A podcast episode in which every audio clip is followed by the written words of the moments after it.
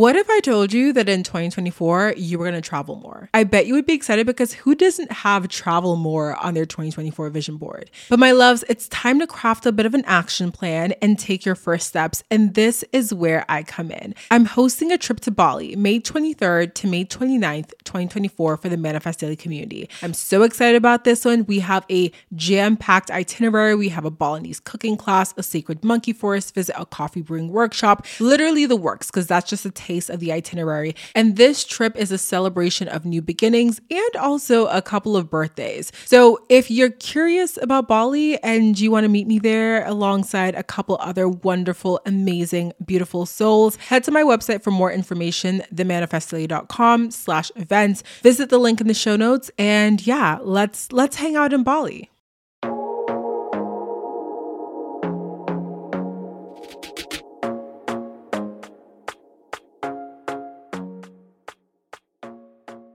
Hi, my loves. Welcome back to the podcast. My name is Dheandra Nicolette. If you're new here, my love, welcome. I'm super excited to have you tuned in for your first ever episode of Manifest Daily. And of course, to my O G listeners, you already know the vibes, okay? Hey, girl. Hey, hey, boy. Hey. What's poppin'? What's good? Why was I just yelling? Why did I do that to y'all? I am so sorry if you're wearing AirPods. Oh my God. I literally just recorded another intro because today is one of those days where I'm batching, okay? I'm doing, I'm very on my productivity type of vibe, my productive penny behavior. And so I'm batching. And so I'm clearly in a very good mood as well because the sun is out. When is it ever not out in Dallas? Like, okay, I know this is probably like the fiftieth episode where I talk about how much I love Dallas, Texas, but like, honestly, y'all, the sun, the sun here hits different. I can't even like, like, it just hits different, okay? I'm, it's a beautiful day here, and I'm so excited about it. Anywho, my loves, today we are doing a guest episode, and we are having a chat with Tess, who is a financial coach, and I kind of want to give y'all some tea on why I wanted to have this episode because I think it's a little bit different from our usual episodes on the show, and I want y'all to really understand my mindset with inviting Tess on the show before we dive into this conversation. So when we talk about manifesting our best lives, I think a lot of people instantly go towards journaling, towards manifestation routines, full moon, new moon, a lot of very like spiritual things. And I think those are all beautiful parts of the manifestation process. But y'all know me. Okay, I'm a Taurus girly. I'm very grounded. I'm all about my money too, all about my luxuries, just all about like a lot of material and grounded experiences in this life. And because of that, I really like to have have a better understanding of the material world and of the different things I play in this matrix so that I can create a better life for myself here and I can experience it to the fullest. I can manifest my best life. And in order to manifest our best life, we have to really understand the different rules that we're playing with, the different things that are at work here in this three D world. So one of those things is money, and it is learning how to better manage our money. And even beyond that, learning how to do some things like invest investing and saving and understanding four oh one k's and understanding I R A's. And honestly, I won't even lie to y'all, like when I would hear about stuff like that, it would make me a little nervous, like almost a little sick to my stomach because of the fact that I have such deep-rooted money stories about not having enough, about needing to work until I'm dead basically, and not being able to really understand the process of retirement and understand how to prepare for those things. And so I would hear about four oh one k's and I R A's and investing, and I would turn the other way. I would say, I don't want to even talk about this because it scares me. It's something that I don't understand. But the thing about anxiety around money, and Tess and I get into this in our conversation, is that the more that you understand, the more that you're better equipped to move forward properly and to make smart money moves. But also it helps to lessen your anxiety around these things. If you're someone that wants to manifest your best life, part of that process and part of that journey for manifestation is understanding how to make your money work for you. Girl, you think these rich folk out here who got all this money. You think Mister Bezos over here don't know nothing about investing? That man invested every day. What you mean? So if you want to be like rich, or if you want to have a rich life, if you want to experience certain luxuries, even if you want to just live out in the middle of nowhere and in a van for the rest of your life because that's your goal, that's your dream, learning how to make sure that you're building a specific foundation that can allow you the freedom to choose the way you want to live, that is important. And that literally starts with understanding how our money works and how to make our money work for us. I don't listen to a lot of other spiritual podcasts boss, I won't even lie. I like to stay in my lane. Part of staying in my own lane is like understanding that I want to tap into what do I feel called to bring y'all on the show? What do I feel called to share with you? And not sharing things that I see everyone else sharing for the sake of, you know, fitting into that bucket or for the sake of like making sure that I'm doing things the same way that everyone else is doing them. That was a mouthful. Hopefully that made sense. That being said, I'm excited for this conversation. It is very grounded. We are talking money. We are talking numbers. If this conversation makes you uncomfortable, this is something that you might want to explore within yourself because like I said, this is something that for me has caused a lot of anxiety. And one of the things that Tess and I talk about is the anxiety around money, is the anxiety around, you know, saving later in life. I will be the first to admit that I know I don't have the strongest, you know, setup for retirement. I don't. I wasn't taught this stuff very young. I'm learning. And part of that learning process is admitting what you don't know and also being not afraid to explore those things, explore what you don't know and ask for help. And this is exactly that first step for us. So Tess shares a ton of amazing resources in this episode with us on things like budgeting, the four oh one k, the Roth I R A. And if you're like, girl, I don't know what any of this means, we talk about that too. And we talk about why they're important. And we talk about how you can set yourself up for financial success. So baby, yes, be about your money, be about your coin. And if you really about it, then you're going to listen to this episode because literally it's going to help set you up for some real good coin. Okay, you feel me? So tap in, my friends. Grab your beverage of choice. Y'all know what it is. I'm drinking water today because one thing about me, I'm dehydrated. Okay, I'm dehydrated. So I'm having some water.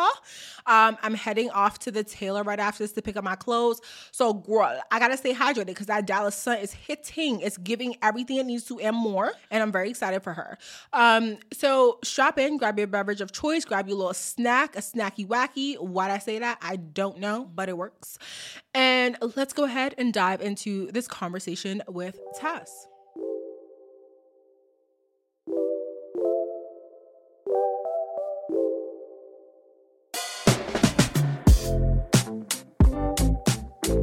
Welcome to Manifest Daily, Tess. I'm super excited to have you on for our conversation today. How are you doing? I'm great. How are you doing today? You know, I'm good. I've spent pretty much the entire morning so far running around like a headless chicken. I'm traveling tomorrow. So, you know, I was like running the Starbucks. I was running the Bath and Body Works. I was like trying to do all the things. My sock has a hole in the toe. So that's kind of where... That's, That's not the that energy. No, not that bad. Not that bad. But like still very like chaotic. So I'm trying to, hopefully I'm bringing more calm vibes to this episode for today. But just a heads up in case you're wondering like, is she okay? No, I have a hole in my sock and my toe is poking through. So I am not you know okay. What's, what's funny is I was having this hole in the sock conversation with another girlfriend of mine that's an entrepreneur as well. And we were like, when you have holes in your socks, that's how you know you've got a lot going on. And then when yes. you have a hole and like the heel, that's when you know it's like really bad. So I feel oh, like a hole is... in the toe.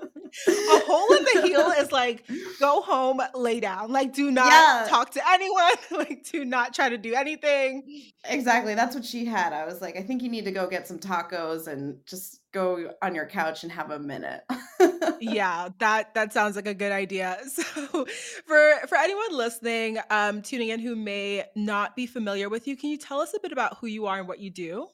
Sure. So my name is Tess and I have an educational platform called Wealth With Tess. And my mission is to help entrepreneurs and career professionals learn how to invest in and beyond their four oh one k. And I start with the four oh one k because, as I'm sure you know, personal finance can be super overwhelming. So my goal is to demystify investing. And usually I start by educating around the four oh one k because a lot of people have one, whether they have one from an old company that they used to work for and now they're an entrepreneur, or they are still in corporate America. It's one of those things that if we use really well, we can use it to really drive some wealth. So that's where I start, but I teach all kinds of ways to invest and usually easy ways to invest and, and just try to decomplicate it for everybody.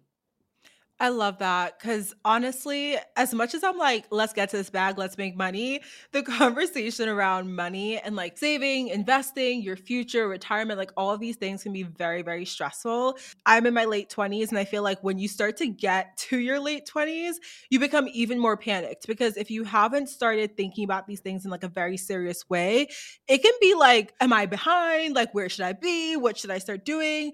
So for anyone who's like, like myself, who may be starting the process a little bit later. And I don't want to say late because, you know, time is a construct, okay? But for anyone who's starting this a little bit later with no previous help or expertise, what are three foundational steps to starting the process of building wealth? Sure. So I will say for anyone listening to, late twenties is not that late to start. And I think we all feel oh, thank God. like that's, yeah, we all, everyone says that, like whether they're in their late twenties, I work with a lot of people in their thirties and, and forties. I would say late twenties to early forties, everyone feels like they're behind. We're all in the same yeah. boat. So we're all panicked. And, okay, good. Yeah, everyone's panicking. So I that's like one of the messages I try to share as much as possible. Like everyone thinks they're behind. If you're taking action and you're learning right now, you're going to be okay. It's the people that ignore it forever that are going to have challenges down the road. So you're not, you're not too late. So that's the first thing. Okay. So three foundational steps to build wealth. You can't really start to build wealth unless you have a solid foundation, right? So the first couple things I would do is one, just make sure you have an emergency fund of three to six months of savings that you don't touch. And I would do that before you pay off any high interest debt, before you start investing, just to give yourself a little bit more security. And truly, that's the best thing about it, is just knowing that if something goes wrong, you lose your job, especially in this economy, you have an emergency fund and you can take care of what you need to take care of. So that's the first thing. The second thing you'll need to do if you want to build wealth is make sure you've paid off all your high interest debt. High interest debt could be anything with an interest rate of over seven-ish percent. And so that's for a lot of people. It can be student loans, unfortunately. Um, but for a lot of people, that's mostly credit card debt. And so making sure to get rid of all of your high interest debt is the second thing you can do. And then once you have your emergency fund and you've paid off high interest debt, you can start investing. And I think one myth, and we'll talk about misconceptions about investing later, but one common misconception is that you need to be debt-free to start investing. And that's not true. And that can actually set you back. So as soon as you've paid off your high interest debt, even if you have student loans or a mortgage, then you'll want to start to learning, learning to invest, which is the third step. And we can elaborate more on some places to start when it comes to investing. But one main message I always want to get across is it's not as hard as you think. That these days, there's a lot of easy ways to start investing that are really accessible to all of us, which is really exciting. Okay, I love that you've broken it down into these three very simple steps. And I say simple, meaning like they're simple in, in you know, talking about them. In practice might be a little bit more difficult for you. Yeah. But um, but no, this is great, especially because I have that question myself, right? Of, okay, I have credit card debt and I have student loan debt and I am trying to save for, you know, emergencies and also save for house. And it's like, you feel like you're being pulled in a million different directions when you have one income, right? Or you have maybe like two incomes or, you know, maybe you even have three. But for most of us, it's like one job and you have the paycheck, either the one or two paychecks you get per month, and you have so many things you have to do. So starting with the emergency savings and then being able to move to the high interest debt um, and then going into investing is really helpful, especially because I've also heard that misconception of you need to have, you need to be like debt free. And the way that I see it, I mean, my student loans is giving high. Okay. So I'm like, I don't even see the light at the end of the tunnel. I'm hoping I get pardoned one day for something. So, but it's good to know that it's like, you don't have to wait and wait and wait and feel held back by something like that to actually start taking more pro- proactive steps in your wealth building journey. Yes, absolutely. And I think that's one thing that can be really demotivating if you are trying to pay off all this debt, and student loans can take a long time. And if you pay it off faster, you might save yourself some interest, but then you don't have any wealth that you're building. So most of the time, mathematically, if you have low interest student debt, you're going to be better off investing anyway. So I think it's really important to do that math. And the good news is there's calculators for all of this. You don't have to be good at math to be good at investing or budgeting. You just have to find the tools. And thankfully, a lot of smart people have created calculators around this kind of thing. So we can drop I love those. A calculator. Um, yeah, we can drop those in the link to the show notes. Amazing. Thank you. So kind of taking a step back before we dive into kind of like the investing piece, I want to talk about the mindset piece of this, right? Because that is a huge part of the wealth building process. That is literally a tongue twister for me and I cannot understand why. But there can be a lot of anxiety around this. How would you suggest someone go about kind of coping with that anxiety around wealth building and their finances in general? Sure. So the short answer is education, right? I think a lot of us think that we're really bad at money. And I actually, I just did a post about this today. And so many people say, I'm bad with money or I'm not good with it. And my, my follow-up question is usually, how much time have you spent on education? Have you picked up a book? Have you, do you follow some creators online that provide financial education? So before you speak so negatively to yourself, it's important to be realistic and be like, okay, like how much time have I actually put into education? Because once you start to educate yourself, whether it's through free webinars or a book, or even just learn one subject, and that's why, you know, I, we started the podcast off with a four oh one k. That's an investing tool that a lot of people have, whether they used to have one or they have one now. And so you don't need to learn everything there is to know about investing. But if you can learn a little bit about that tool, what is what does it do? How is it taxed? And what kind of investments can you choose in it? Then you'll have an understanding and a baseline to build off of. So the short answer to reducing anxiety is education. But when it comes to the mindset around building wealth, that you sometimes have to go a little bit deeper. So the short answer is most people can get over their fear of investing by learning about how to do it in simple ways. And the great news is it's it's far less complicated than most people think. But when it comes to your mindset, that's where you'll probably need to do maybe some journaling on what you believe about money and challenge yourself on whether what you believe is true. I mean, especially as women, we get bombarded with messaging all the time that we need to save our way to retirement and we're poor because we're buying lattes, and there's a lot of shame around money. And so I think it's really important to have a conversation with yourself and be like, okay, am I bad at money or have I just haven't learned? You know, am, what did my parents believe about money that might have impacted me? What stories am I telling about myself about money that might not be true? And this is where it's really valuable to join a program or a networking group and start to normalize conversations around money, because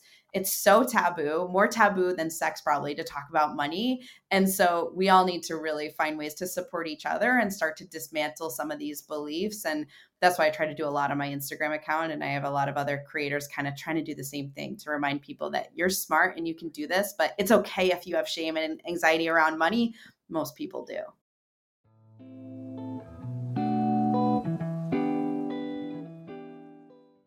About a year ago, I wanted to elevate my health and wellness journey. I was so tired of taking all these different supplements every single day, so instead of adding more, I decided I wanted to simplify and try A G one. It's one of the best decisions I made in twenty twenty-three. I now feel more energized and mentally clear daily. My skin has even more of a healthy and brighter glow, and my digestion has improved.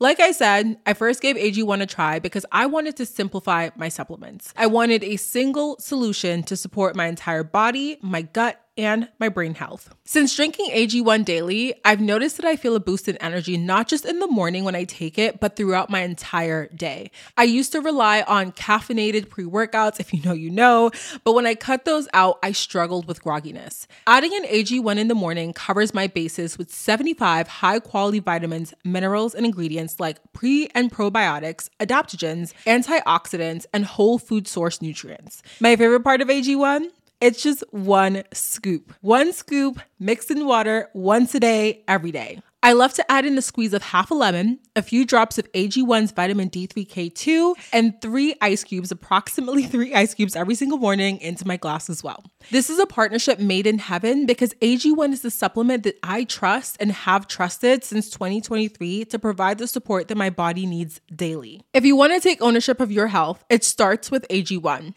Try A G one and get a free one-year supply of vitamin D three K two and five free A G one travel packs with your first purchase exclusively at drink A G one dot com. slash manifest daily. That's drink A G one dot com slash manifest daily. Check it out.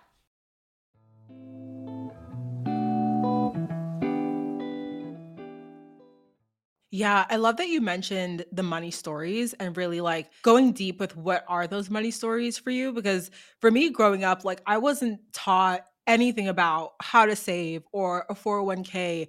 There were a lot of different opportunities, or a lot of different times when my parents would talk about how we needed to to cut back on things, or how there wasn't enough and there would never be enough, right? So a lot of times when you're intaking those stories, like, you don't realize how deep they go and how deeply they affect the way that you deal with money. That is something that I'm consistently working on, but like, it really does go very deep. And I feel like in order to actually build wealth, like, you have to address those stories, because you could have a lot of money coming in, but if you don't know how to properly save or invest or do some of these other things, it's like, it'll go right back out. And sometimes I do have that issue. Like, I'm great at attracting money, but one thing about me, I'm gonna buy a latte, Tess. I'm gonna buy a latte. Good, you should, you should. Starbucks sees me too often, and truly, at this point, you know what's, you know what's great though? I did invest in Starbucks, because I was like, if I'm gonna be buying this much coffee from these people, like, let me actually invest in like Starbucks stock, because like, yes. to be honest with you, yeah, I'm, I'm there too often. But but yeah, I'm, I love that you talked about like the money stories, and also focusing on one part and learning one thing about investing or saving first versus trying to do all the things. I think everyone online is seeing all the conversations about like Bitcoin and N F Ts and this and that. And it's like overwhelming. You're like, where do I start? What do I do? Why are these people yelling and writing in caps all the time? But if you just figure out, okay, I'm going to focus on like four oh one k, learn what I can about that and go from there, I think it makes it a little bit easier and more digestible as well. Yeah, I want to segue into that conversation now, um, specifically about investing. So what are some of the basic steps to actually start? And what does this look like for specifically a four oh one k and a Roth I R A? And also, if you could explain the difference for anyone listening who may not be familiar with like what they are um, and what that looks like. Sure. So To to just build off of what you were just talking about in terms of spending money, that's really the first step to investing, is to figure out how money is coming in and, in and out of your life and how you can potentially take a portion of that and invest it. And one thing that's really important to me is that if you are somebody that wants to buy lattes and you love that and that gives you joy, that you still find a place for that, but also make sure you're spending money on your future self by investing. So I think that there is a way to do both. Um, especially if you've paid off your high interest debt. So tracking your spending and figuring out how money comes in and out of your life, how much do you need for fixed expenses? How much do you need for to enjoy your life? Because we're not robots. So we need to spend money on things that bring us joy and health and, and all that kind of stuff.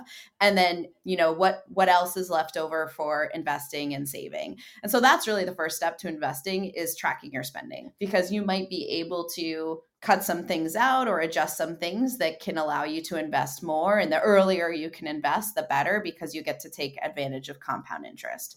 So that's the first step before you even get into investing, is to understand what your financial landscape looks like each month. And then the second step would be to take advantage of retirement accounts that you have access to. So this is where I like to break it down and, and try to make it less overwhelming by focusing on what you already have. A lot of people already have a four oh one k. So that's a great place to understand what that is, how that is a great container for your investments. And then the third step would be to learn how to select investments within those containers. So it's kind of like, I need, the first step is I need to track my money and figure out where it's going, and then uh, ideally block off a certain amount that I can invest consistently. The second step is, what containers am I going to put that money in? What retirement accounts am I going to put that money in? And the retirement accounts are really just a way to save a lot of money on taxes. That's why we like them. It's not because they're necessarily great for, like, they are great for retirement, but retirement accounts help you save money on taxes. They're containers. We that love help- that. Yeah, yeah. So it's a little bit simpler to think about it that way. So then you have your dollars. You want to put them in the containers, which are the retirement accounts that help you save on taxes. And then, then you have to select your investments within those containers, because retirement accounts are not investments in themselves. And I've seen a lot of really sad stories of people opening a Roth I R A and then not actually selecting any investments in them. And that is, like, as a financial coach, that is just like the heartbreaking, I need to get myself a glass of wine, I feel so bad situation, because it happens all the time. That actually happened to me at one point, because I opened a Roth I R A and I didn't necessarily understand the part that you just mentioned about actually selecting, right? And so I did eventually learn quite, thank, thankfully, it was like a month or two, if I was like, oh, wait, and they sent me some kind of email. emails and telling me about it. And so it was like understanding it as almost, uh, I don't know, because technically is a Roth I R A a brokerage account technically, or is that a different thing? Uh, yeah. So a Roth I R A, I R A just stands for individual retirement account. So to back up, a four oh one k is an employer-sponsored retirement account. An I R A is an individual retirement account. And you can open and hold both of those in brokerages. So brokerages are just the companies like Fidelity or Charles Schwab that hold these containers for you and that you invest in. Then there's another Another piece, if you've used all your retirement accounts and you're still investing, you can invest in what's called a taxable brokerage account, which is just an account that you're investing in that's not taxed, that doesn't have, sorry, that doesn't have um, tax advantages. Because you have limits on how much you can invest yearly for both the four oh one k and the Roth I R A? Exactly. Yeah. So the tax advantages on four oh one k's and I R As are really all comes down to two different ways your money is taxed. So in things like a four oh one k or a traditional I R A, which again is just an individual retirement account that you could set up on your own, for anything of, of that nature, you're investing what's called pre-tax money. So you're not able to subtract that money from your taxable income. Sorry, you are able to deduct that from your taxable income this year. So if you contribute, let's say ten thousand dollars to your four oh one k, you get to deduct ten thousand dollars from your taxable income on your taxes, which is great. So you pay less taxes this year. That money grows what's called tax deferred, meaning that you don't have to pay taxes on it as it's growing until you get to retirement. Then when you start to pull out that money, you have to pay taxes on it. So that's the first type of retirement account, is a traditional four oh one k or a traditional I R A, where you get to reduce your taxes now, but later in retirement, you have to make up for the taxes on the back end when you withdraw. The other type, which is a Roth I R A or a Roth four oh one k, is when you put in money that's after tax. So meaning you're going to be taxed on that income as normal, but your money grows tax-free. And then in retirement, when you're withdrawing, it's also tax-free because you've already paid the taxes up front. So the advantage of having both is that you can have different tax advantages, and in retirement, you can pull from different ones depending on where you are at. So it's valuable to have more than one retirement account, and it's valuable to have one that's pre-tax because you're reducing your taxable income now. And a Roth is great because you're kind of getting those taxes out of the way. And we, if we know one thing about taxes, they tend to go in one direction, which is up.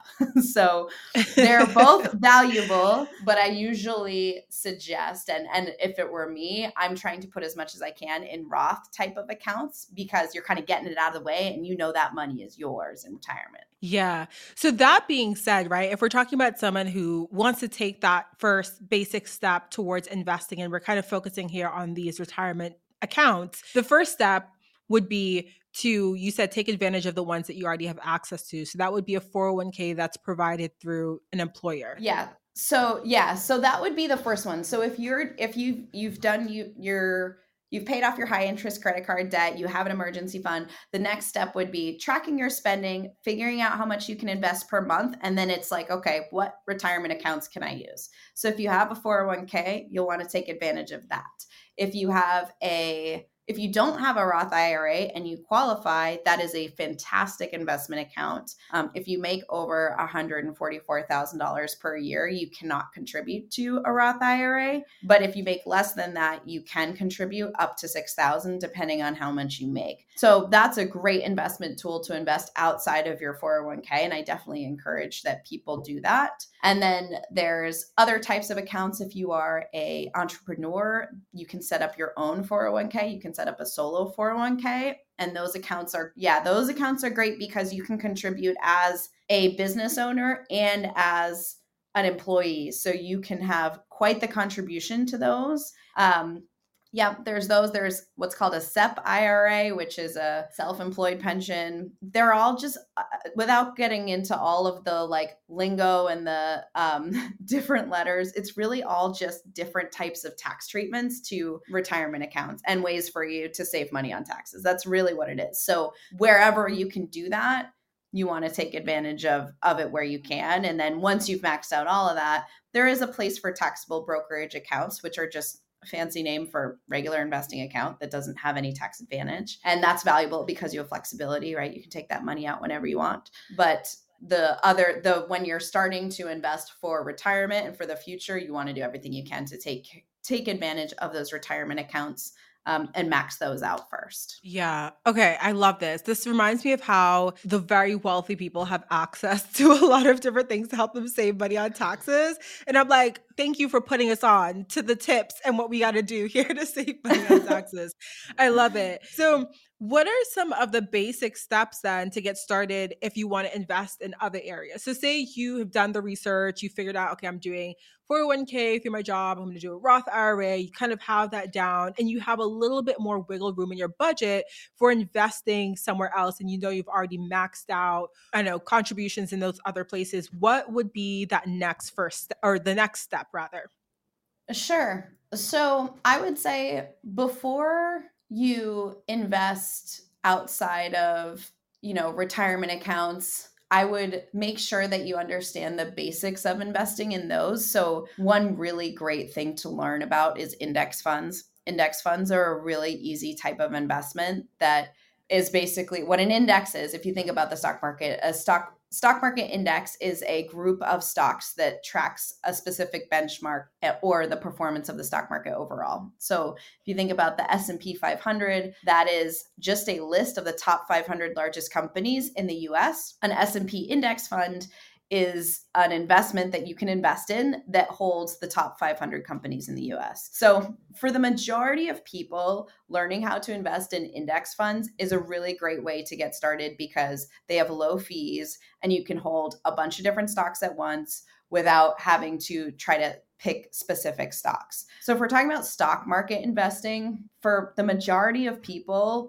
even advanced, uh, even advanced investors, they're going to hold the majority of their investments in index funds. And the reason for that is because it's really hard to time the market. Day trading typically isn't something that works for most people. And in fact, most day traders underperform the market. So buying and holding a couple simple investments like index funds is a really great place to start. If you want to diversify further, there are endless amounts of options. And I think at that point, you'd have to think about what are you willing to invest from a time perspective to support those investments? So index funds are easy because you can set them up in your four oh one k, your Roth I R A, or your taxable brokerage account. You let them grow for a long time. You ride the waves of the stock market. And, you know, in twenty years, you're going to be doing well because you've been consistently investing over time into those accounts. Other things like real estate can be super valuable, but it's definitely more work. And there's a lot of, a lot of creators and people that'll say like real estate investing is a passive, you, you you know, you buy a property and you make all this money right away. I invest in real estate. I have a couple multifamilies and a single family house, and they are definitely work. There are some of them are easier now. Like I have one house I've had for years. It's fine. I have a property manager handle all of it, but it's definitely a little, it can be, first of all, it's a bigger deal, right? So it can be stressful. So if you're not somebody that's great at dealing with stress, like issues going on at the house or like unexpected things, that's going to be tough for you. But I will say, if you are open to something like real estate investing, I think house hacking is one of the absolute best ways to build wealth. Um, house hacking is when you buy a multifamily, like two or three family property, you live in one unit and you rent out the other. That to me is one of the smartest things you can do because you are sort of investing in real estate, but you're really just like getting rid of your living costs in a lot of cases. Like for me right now, I live in a two family and my tenants pay ninety percent of my mortgage, which is amazing. So that in itself is an investment for me. So I think there's a lot of ways that you can invest outside of of the stock market. Fundrise is a cool platform that allows you to invest in real estate without actually buying physical real estate. So that's another way you could do it. And then of course, there's everything from crypto to art to wine. There's tons of different types of investments. My number one rule is you have to understand what you are investing in. So I wouldn't invest in art because I can't, I can draw a smiley face. I think that's about it. I know nothing about art. I would never invest in art because I don't understand it at all, right? Love the I, art um, museum though, but... Yeah, art museum's cool. but I don't know what's going on. So I'm not investing in that. So if you are going to look at some of these other things, you have to understand what it is, first of all, and understand the risk of it. How speculative is it? A lot of people have started investing in crypto without understanding the basics of the stock market. Crypto is very, very volatile. Will it make you a lot of money in the future? Potentially, but we don't really know. So you have to be really comfortable with an extreme level of volatility. And for me, I only have maybe like three percent of my investments in crypto because it's just so volatile. And I'm also in my head prepared for that to all just be zero one day. So you just have to be really careful with what, with what you're doing. And that's where, like, going back to what we were talking about before around anxiety, if you learn what you're investing in and you understand the cycles of value and, like, just like the stock market goes up and down over time, but up over the long run, you really want to understand that stuff before you start investing. Otherwise, it'll be pretty stressful. So I don't say all that to scare you,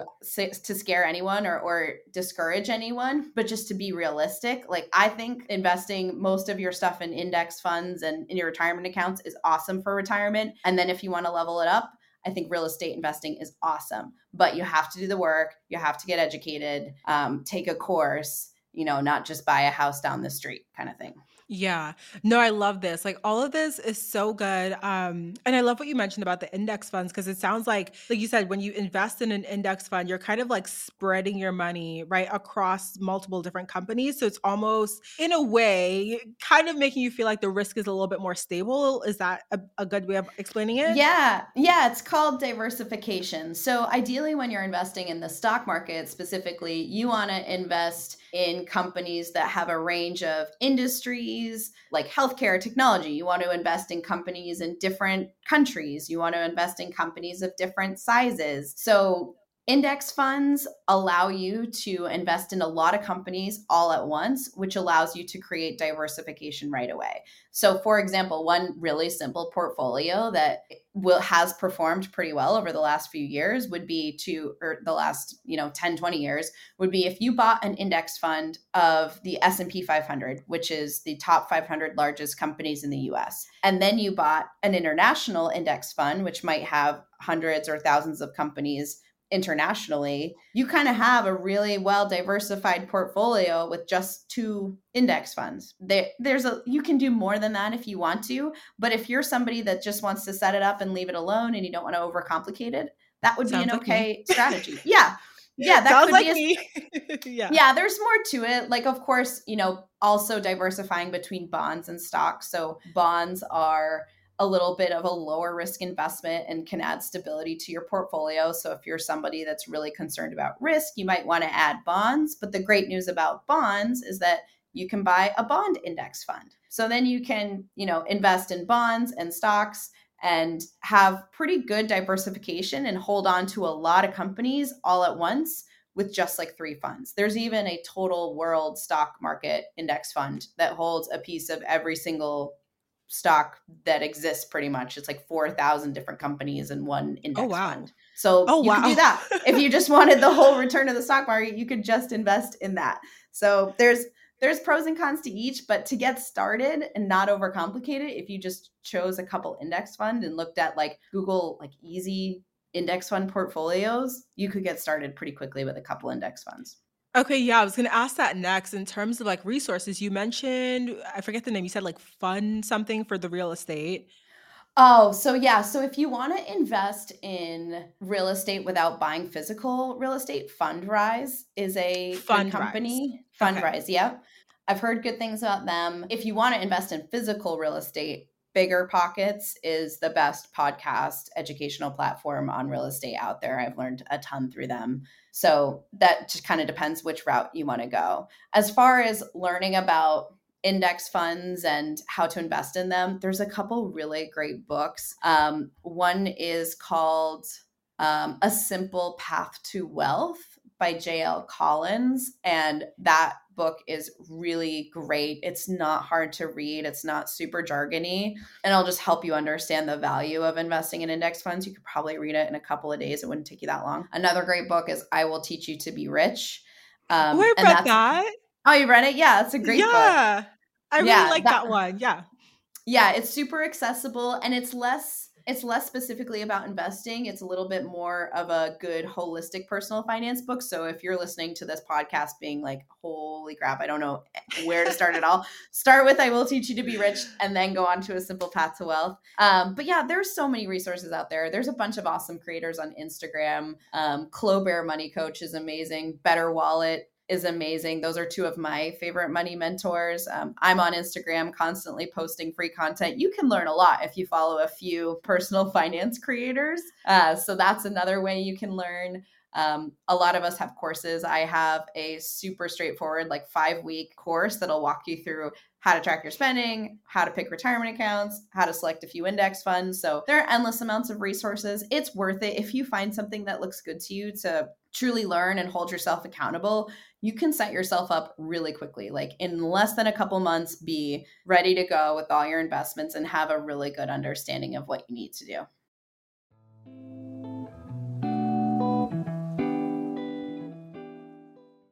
About a year ago, I wanted to elevate my health and wellness journey. I was so tired of taking all these different supplements every single day, so instead of adding more, I decided I wanted to simplify and try A G one. It's one of the best decisions I made in twenty twenty-three. I now feel more energized and mentally clear daily. My skin has even more of a healthy and brighter glow, and my digestion has improved. Like I said, I first gave A G one a try because I wanted to simplify my supplements. I wanted a single solution to support my entire body, my gut, and my brain health. Since drinking A G one daily, I've noticed that I feel a boost in energy, not just in the morning when I take it, but throughout my entire day. I used to rely on caffeinated pre-workouts, if you know, you know, but when I cut those out, I struggled with grogginess. Adding an A G one in the morning covers my bases with seventy-five high-quality vitamins, minerals, and ingredients like pre and probiotics, adaptogens, antioxidants, and whole food source nutrients. My favorite part of A G one? It's just one scoop. One scoop mixed in water once a day, every day. I love to add in a squeeze of half a lemon, a few drops of A G one's vitamin D three K two, and three ice cubes, approximately three ice cubes every single morning into my glass as well. This is a partnership made in heaven because A G one is the supplement that I trust and have trusted since twenty twenty-three to provide the support that my body needs daily. If you want to take ownership of your health, it starts with A G one. Try A G one and get a free one-year supply of vitamin D three K two and five free A G one travel packs with your first purchase exclusively at drinkag1.com slash manifest daily. That's drinkag1.com slash manifest daily. Check it out.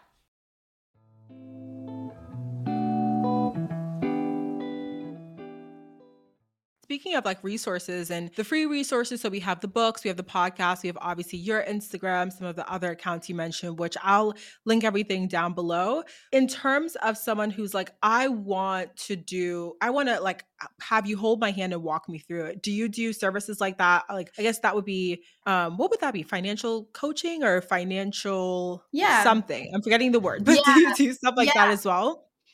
Totally. So one thing we haven't really talked about that's worth addressing is the difference between financial advisors and financial coaches. So financial advisors are people that will manage your investments on your behalf, and they usually charge a percentage of the assets that you have invested with them. Most people, especially young people in their twenties and thirties, don't need a financial advisor. You can really easily learn how to do it on your own. And, and financial advisors can come with pretty hefty fees. Um, a financial coach is going to teach you how to do a lot of that stuff on your own, which I think is awesome and super empowering. And that's what I would recommend for most people. Um, even if you do think you're going to get a financial advisor, you want to know what they're doing. So I would recommend taking a course or program before you get a financial advisor, just so you can have an intelligent conversation with them. I know too many people that have been kind of blindsided because the, a lot of financial advisors get paid commission to do certain things for your account. It doesn't mean they're intentionally bad people, but it does mean that they don't necessarily having your best interest in mind and their best interest in mind can be contradictory, which is a problem with the industry. So it's important to learn the basics regardless of what direction you're headed. And so as a fin- I would consider myself a financial coach, and in my program, it's mine's a course. So it's like five weeks of videos, one hour per week. And then included in that is group coaching. And I do some one-on-one time once you've gone through the whole course if you have some follow-up questions. So that's usually more affordable than getting a financial coach. But if you do want a financial coach that walks you through, like, you know, that you meet with like once a month or once every other week that walks you through the whole thing, I have a few amazing resources for that. Um, one of them is Holistic Personal Finance. She actually has a great Instagram account too. So I'll make sure I'll send you all these for the show notes. Yes, um, please. Thank you. Yeah. So she does more one-to-one coaching. So it just kind of depends on your style. You know, for me, I would rather give you all the videos you need to learn and then come to me with your questions so that, that we can get you started on your own.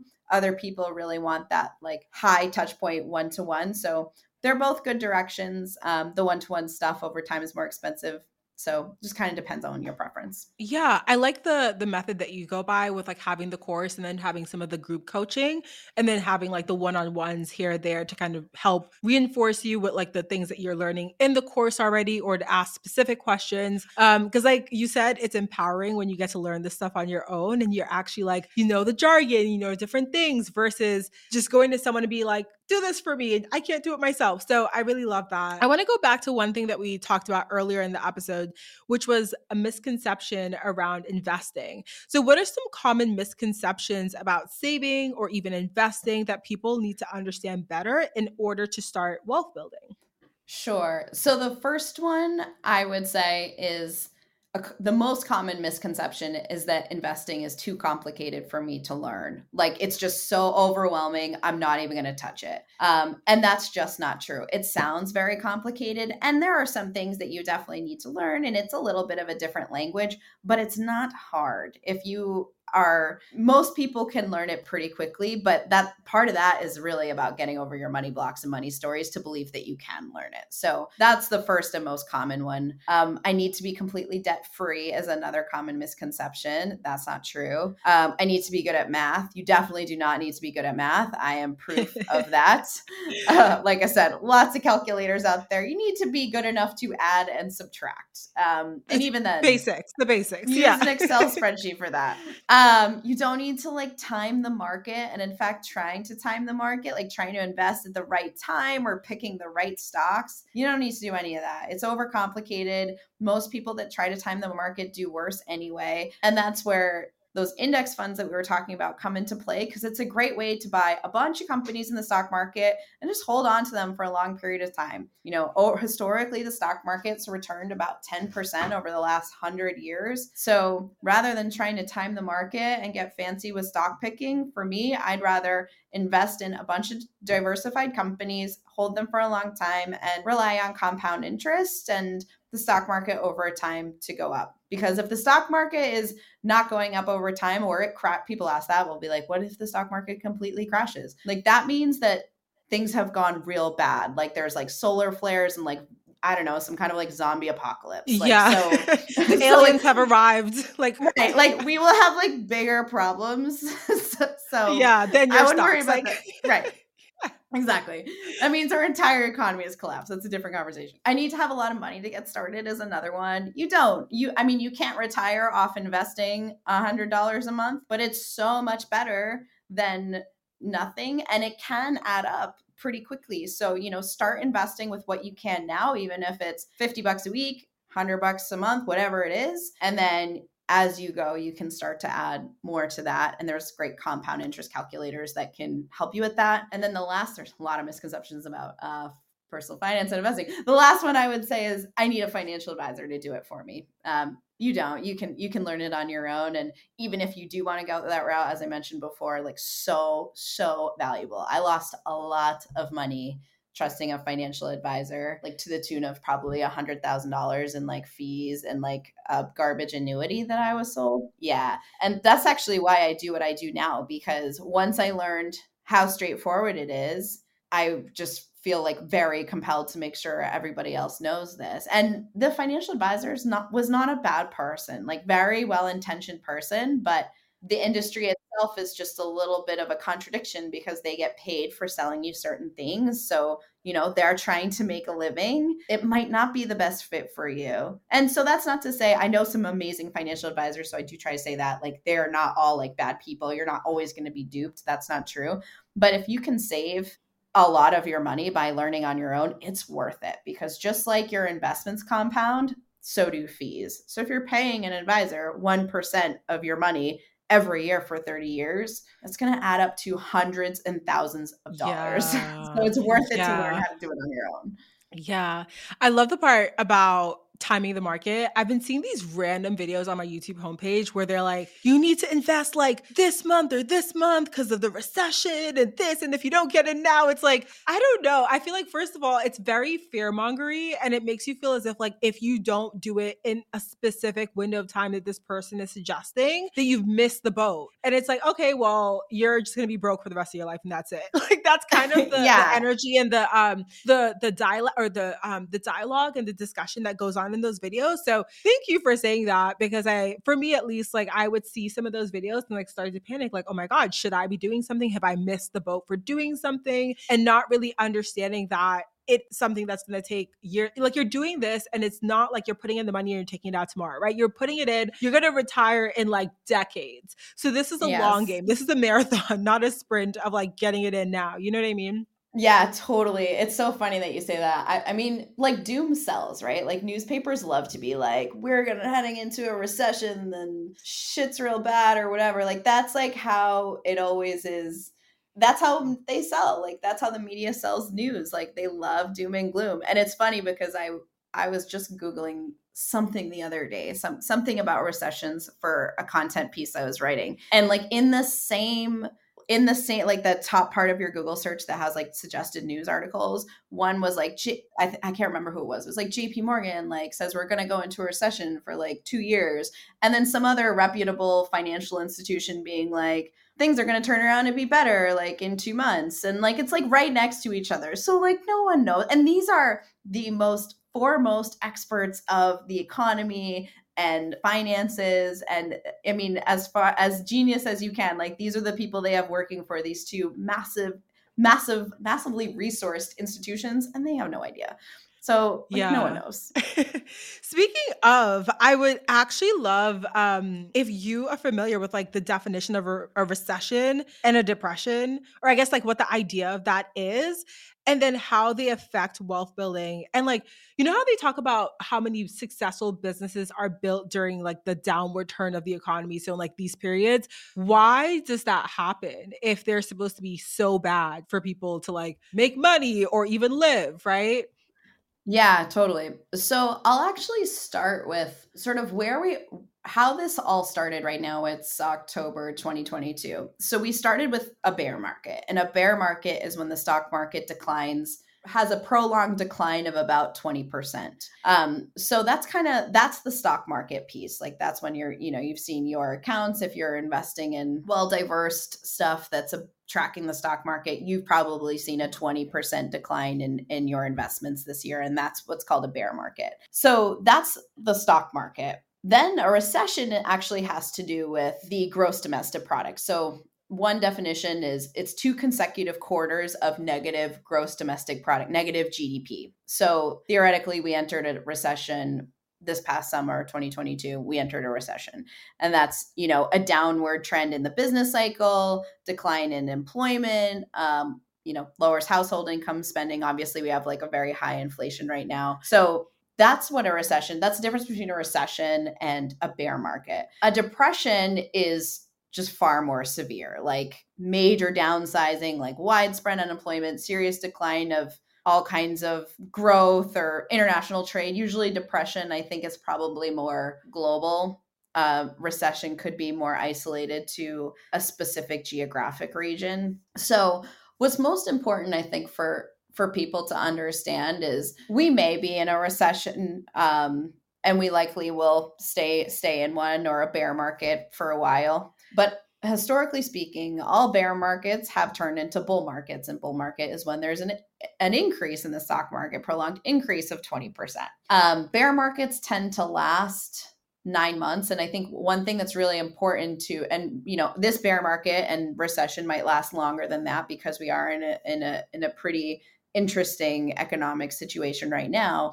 But really important to remember that this happens pretty often. Like in the scope of our lives, a bear market happens roughly every like four years. I think it's like three to four years. Oh, that happens pretty often. Um, if you invested like right before two thousand eight, um, right when the economy like collapsed after the subprime mortgage crisis, and you held on to your investments until now, you would have a very high positive return. I don't know off the top of my head, but even the last five years right now with the stock market down, if you had started investing five years ago, you'd still have a fifty percent return on your investment, even right now with the market as down as it is this year. So that's when it's really valuable to loom to zoom out and, and do some of the things you were thinking, like having that long-term mindset, why that's so valuable, because the, the economy works in cycles. Just like most things in our life, you know, we want it to be linear. It's never going to be. So we have to accept that, just like our careers and whatever else we're working on in life, right? So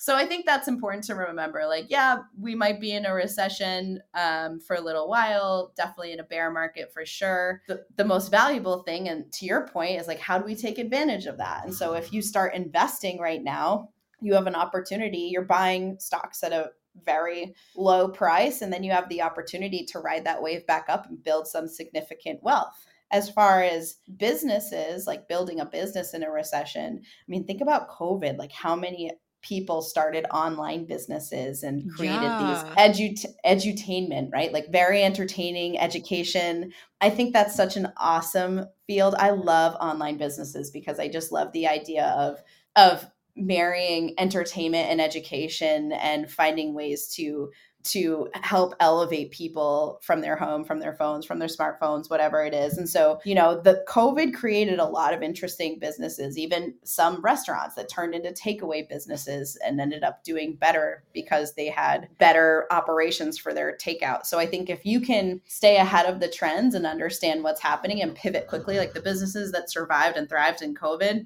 they were either food delivery because everyone ordered food during Literally. COVID. Yeah. Or grocery delivery. Well, that's grocery delivery. But yeah. Yeah. Yeah. Yeah. They were those, or like the companies or the businesses that pivoted and said, okay, like we have an in-store offer, or we're brick and mortar. How do we, how do we get this to consumers in a different way? So I think recessions do have an opportunity to, to make, they always say millionaires are built in recessions. When they say that, that means yes. that they, yeah, it means that they've invested in in, you know, when the market's down and then rode the wave back up. I had a, a partner of mine years ago, a really savvy real estate investor, and he bought, you know, four properties in two thousand nine in Arizona for like seventy grand a pop. Like that's a wow. joke. Like you can't buy a yeah. house for seventy thousand dollars anymore. But like he retired yeah. off that.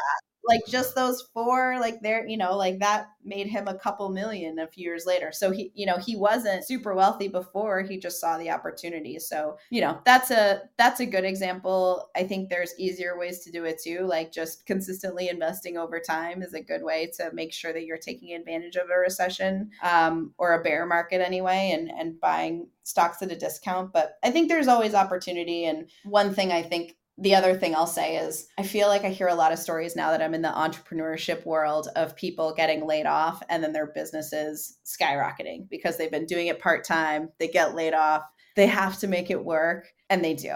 So I think that there is that other side of it too, that is like when you're put in the the tough spot to like make it or break it, then you end up putting in the effort and you can create something really amazing. And there's some so many like amazing people doing all kinds of cool, a lot of it around education, like, and that's what's so cool. Like even your podcast, like you're doing like such an amazing thing, educating so many people and talking through some like challenging topics, and how valuable is that? So I think there's always ways to make money if you add value. And And, you know, the internet just allows us to create whatever we can that can really impact people's lives in a positive way. You're so right. Like hearing the stories of people who, you know, may have like lost their job or they're put in a tough spot. And it's like, now they have to make it work. Like before they may have just been, you know, it's like, oh, it's like my side hustle and like the money's good, but I don't necessarily need it because I have a job. And now it's like this, you need to make it work. It's survival. So I think that puts a different energy into it. And you, you just, you just work differently. You approach it differently because you know it's like all or nothing. So it can definitely be a, a tough situation to be in. But I also think that for a lot of people, it's like, what is it? What's that other saying? It's like the diamond is made. No, pressure makes diamonds. I'm like butchering this, oh, but you know what I yeah. mean. yeah, yeah, yeah, I know what you mean. Yeah. I want to yeah. say diamond in the rough, but I'm like, that's not it. Something about pressure making diamonds. So yeah, it's like, it's that same principle and that same understanding. So yeah, exactly. Yeah. um, exactly. Before we wrap up our chat, I just have like one or two more questions for you. And this is around the budgeting piece. And I know we kind of touched on this earlier in the episode when you were talking about, you know, someone figuring out how much money they have coming in, how much is going out, and where they can make room for investing in their life. So how should someone approach creating a basic budget, especially in a way that's not stressful? Like, do you use a calculator or a tool for that personally? Is that something where you build an Excel sheet? Like, what is that first step and how would you approach that? That's a great question. I'll start off by saying there are so many different opinions on this that you might have to try a few things to figure out what works for you. I am not a detailer. I cannot do the budgeting down to the dollar. It gives me a headache and I just like, I hate that. I can't do that. So what I, I do it in a simpler way. There are a lot of amazing tools. You Need a Budget is a good tool. Um, One thing you can do right, really quickly, easily, is to use a wealth aggregator like Mint or Personal Capital, where you can pull in all your accounts, like your credit cards, mortgages, if you have them, your bank accounts, and you can see them all in one place. That's not necessarily budgeting, but that is a great way to get a quick picture of where you're at. So I actually use that a lot because, as I mentioned, I'm not a big fan of budgeting. I find it very tedious, but I do look at that all the time. And I have some things category, categorized on there so I can make sure that I'm not totally off track. One thing I would recommend, if if you're like me and you want to do it in a simple way that's not going to give you a lot of anxiety, is figure out a few buckets to, to budget towards. So in my program, what I recommend is five buckets. It's your fixed expenses, so everything you need to live off, your emergency fund. So those two are pretty like easy taken care of. Where it gets a little bit more complicated is your intentional spending, which is what are you going to spend on your life that brings you joy and fulfillment, savings, and investing. So those are kind of the five different categories. What percentage you put in each really depends on where you are in life. And I think it's, you know, a lot of people are like, what percentage of my salary should you be investing? The short answer is as much as possible, as early as possible, because if you start earlier, then you can contribute less and have more in retirement. The longer answer is you need to really figure out what you need to spend to survive, and then what you want to spend to make sure you're enjoying your life. And then, I, and then, you know, what's left over. If you're making short-term purchases, like you're planning to buy a house in the next three years, that's not money that you want to invest. So you want to have a separate bucket for that. Um, but if it's money that you're not going to touch for ten, twenty, thirty years, that can go in your investing bucket. So I think finding a few buckets, doing the math to figure out approximately how much you have in each bucket now and how much you want to shift, that's probably the easiest way I think it is. And you can do that in a spreadsheet pretty easily. Um, if you want to make it even simpler, needs and wants. This is stuff I need. This is stuff I want. And yeah. then like your wants are going to include like, well, I want to retire comfortably someday. So what's that going to take? Right. So that, I mean, if you wanted to really simplify it, you could do something like that too. But I think one of the easiest things to do before you even build a budget, just start tracking your spending. Like just anything, if like anything, if you were doing like working out or nutrition, like you start tracking, you start to see stuff, you could probably make some big adjustments to your budgeting pretty quickly, or your spending pretty quickly, if you know where your money is going. So you might be like, oh shit, I'm eating. So sorry, I'm, I probably should not be swearing on the podcast. Oh no, you're good. You're good. you're, you're, you're good. Um, uh, you might want to be like, oh, I'm spending, you know, two hundred dollars a week on takeout food. And, and once you know that, you might be able to cut back pretty quickly without having to go through a very extensive budgeting process. So some people need the, the discipline of a very specific, every dollar has a job. That works for some people. For me personally, I can't do that. I got to make it simple. So yeah. Yeah, I recently learned, well, not recently, I spend a lot of money on food. As a tourist, it, it it makes sense. Yes, yes. I'm like, oh. Man, I like to eat, but I digress. Um, that was super helpful. I've also used Mint before. I really like Mint. I love like their whole interface, and it's super simple, like shows you everything broken down into categories as well, which is really nice. And then on Mint too, you could also set goals. So maybe it just helps with like your, your budgeting piece of like, if you know, I want to set, you know, X goal for like, I don't know, the savings bucket or for the the house bucket or for the investing bucket. It also helps you do some of that too, which I really like. So, oh my gosh, Tess, this has been a lovely conversation. So much value added. So I truly appreciate you jumping on and having this conversation with me. So to wrap up, I'd love for you to kind of outline where we can find you online, some of the resources that you have. I'll link, of course, any resources and your Instagram, your website, everything down below. But if you could walk us through that. Sure. So on Instagram at Wealth with Tess, I post a ton of educational content there. That's my website as well, is at Wealth with Tess. I also have a great how to make the most of your four oh one k guide that'll walk you through some quick things you can do, whether you have an old one or a new one, to make sure you're not paying a bunch of fees. Um, the average American spends one hundred thirty-eight thousand dollars in fees in their four oh one k, oh which my is gosh. Like wild. First of all, rude. Yeah. Like what? Yeah, it's a bummer. That's why I do what I do. So to avoid fees in your four oh one k, if you're or if you have an old four oh one k, this checklist will help walk you through some of that. So I definitely recommend downloading that. That'll be in the show notes as well. And then I also have my online program where I walk you through all this stuff if you want some additional support there. So that's where you can find me. And I'm always happy to answer questions. So send me a D M. Um, don't be a stranger. I love chatting with people and, and happy to answer quick questions as well.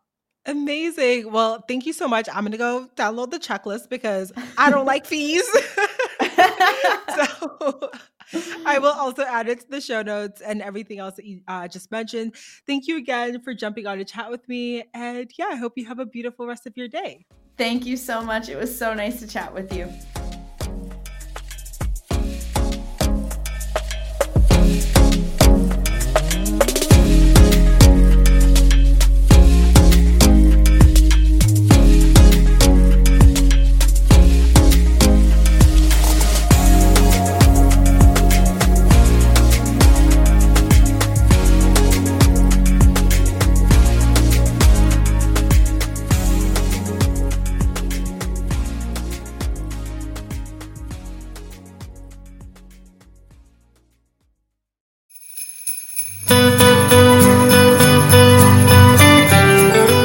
Welcome, my loves, to a special holiday season edition of Manifest Daily. I'm your host, Dheandra Nicolette, and this December, I have something truly magical in store for you. I've decided to spread some holiday joy by bringing back twelve of our most downloaded podcast episodes. It's giving very much twelve days of Manifest Daily, if you will. Starting December twelfth and counting down each day until Christmas, I'll be unwrapping and re-releasing some of your all-time favorite episodes. It's my way of saying thank you for being part of this incredible incredible almost five-year journey of this show.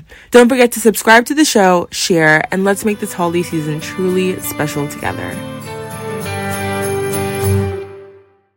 There could be cash waiting for you at find mass money dot gov. You might have checked before, but they're always updating names. So check again. The Mass State Treasury has over three billion dollars in unclaimed property. Maybe it's a long-lost bank account, forgotten shares of a stock, or an old paycheck you somehow forgot to pick up. Some of it might be yours. There's a lot of money that could be yours, but you'll never know until you go. So go to find mass money dot gov. That's find mass money dot gov.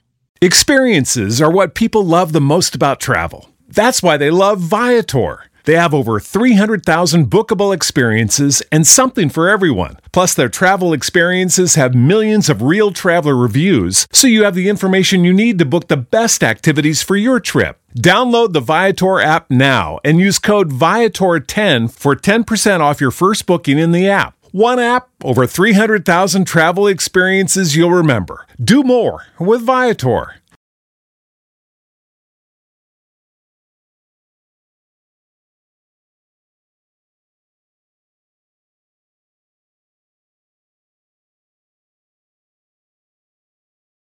What if I told you that in twenty twenty-four, you were going to travel more? I bet you would be excited because who doesn't have travel more on their twenty twenty-four vision board? But my loves, it's time to craft a bit of an action plan and take your first steps. And this is where I come in. I'm hosting a trip to Bali, May twenty-third to May twenty-ninth, twenty twenty-four for the Manifest Daily community. I'm so excited about this one. We have a jam-packed itinerary. We have a Balinese cooking class, a sacred monkey forest visit, a coffee brewing workshop, literally the works, because that's just a taste of the itinerary. And this trip is a celebration of new beginnings and also a couple of birthdays. So if you're curious about Bali and you want to meet me there alongside a couple other wonderful, amazing, beautiful souls, head to my website for more information, themanifestdaily.com slash events. Visit the link in the show notes. And yeah, let's let's hang out in Bali.